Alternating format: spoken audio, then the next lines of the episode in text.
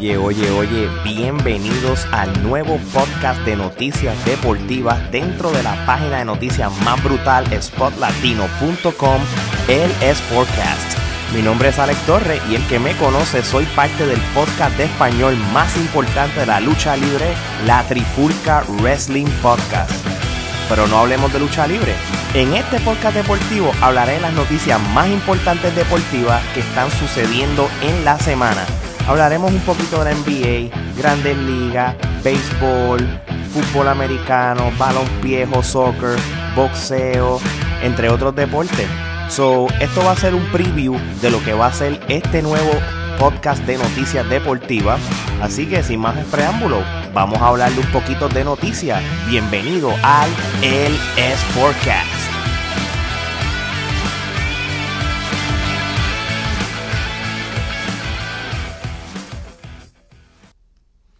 Bueno, para comenzar este episodio, vamos a hablar de un poquito de lo que es noticias relacionadas a grandes ligas.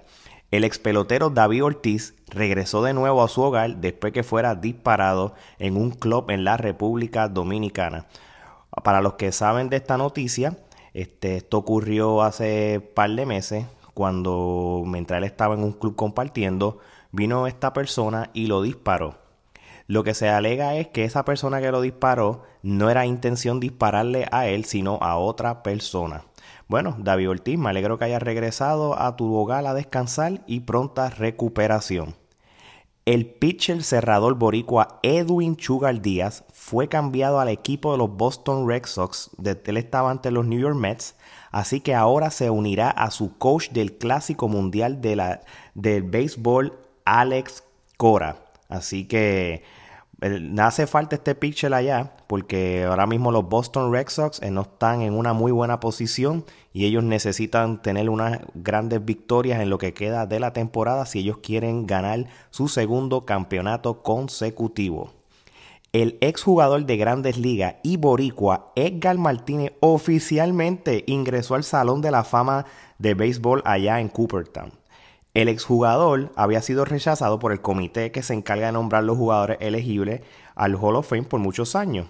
Él agradeció durante su speech a los fanáticos que por años le hicieron campaña para que él lograra ser un Hall of Famer. Así que felicidades a Edgar Martínez. Hablando un poquito de lo que sería la NBA, este, el entrenador de Carmelo Anthony dijo en una entrevista que Melo en este momento está en mejor condición que el 60-70% de muchos jugadores de la NBA. Ahora mismo Carmelo Anthony está en un punto que lo único que le interesa es at least una temporada más para tener su farewell season como lo hizo su gran amigo D. Wade de allá de los Miami Heats. Yo siempre he pensado que Carmelo Anthony es uno de los mejores tiradores en la historia de la NBA lo que pasa es que él es un jugador que solamente pues, piensa en él mismo, él no es un jugador colectivo, de que tú sabes, hace que otros jugadores sean mejores. So, en este punto, si él quiere todavía brillar el NBA y que le den una oportunidad, él no debería estar al lado de un jugador estrella, sino debería estar en un, un equipo que él, que él brille por luz propia. Así que vamos a ver entonces si algún equipo le da, tiene piedad y lo contrata por lo menos para un último año. Esta semana se celebró el primer aniversario de la escuela pública que está localizado en Akron, Ohio, el I Promise School de LeBron James.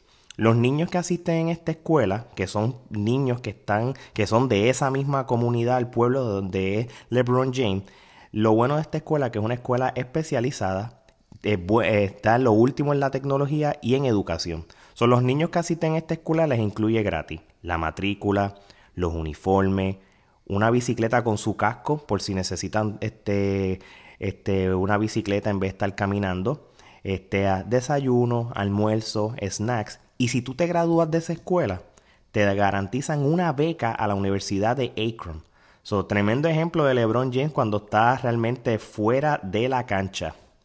Bueno, como ya lo han dado casi por hecho en otras noticias, los videojuegos ya son catalogados como un deporte tanto así que lo han considerado para un posible evento olímpico. Esto sería bien sorpresivo si ocurriera pronto, pero de aquí a 20 años esto sería la norma porque la realidad del caso es que muchos niños ya no salen a la calle a jugar como hacía yo en mis tiempos y prefieren estar todo el día jugando en el gaming.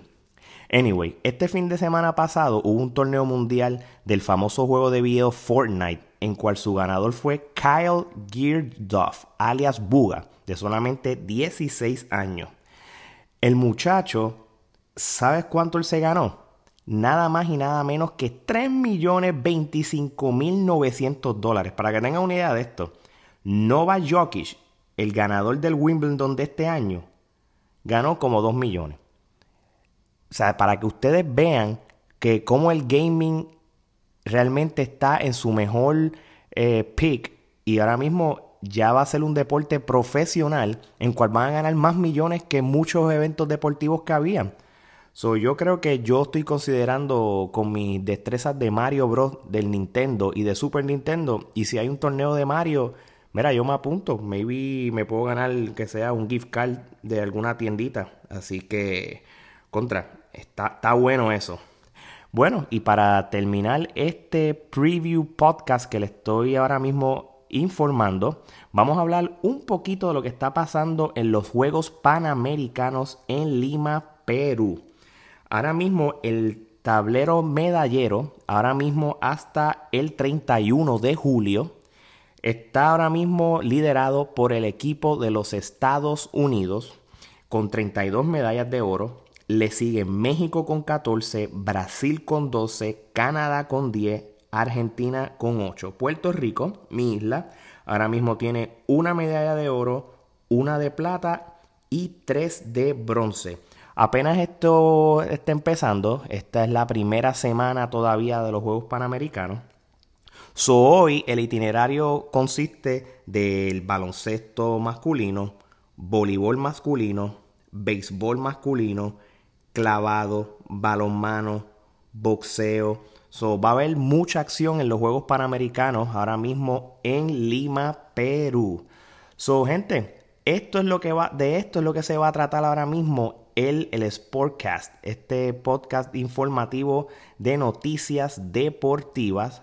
Así que si necesitan más información, pueden entrar al website de spotlatino.com. Así que, gente, gracias por sintonizarnos y hasta la próxima semana.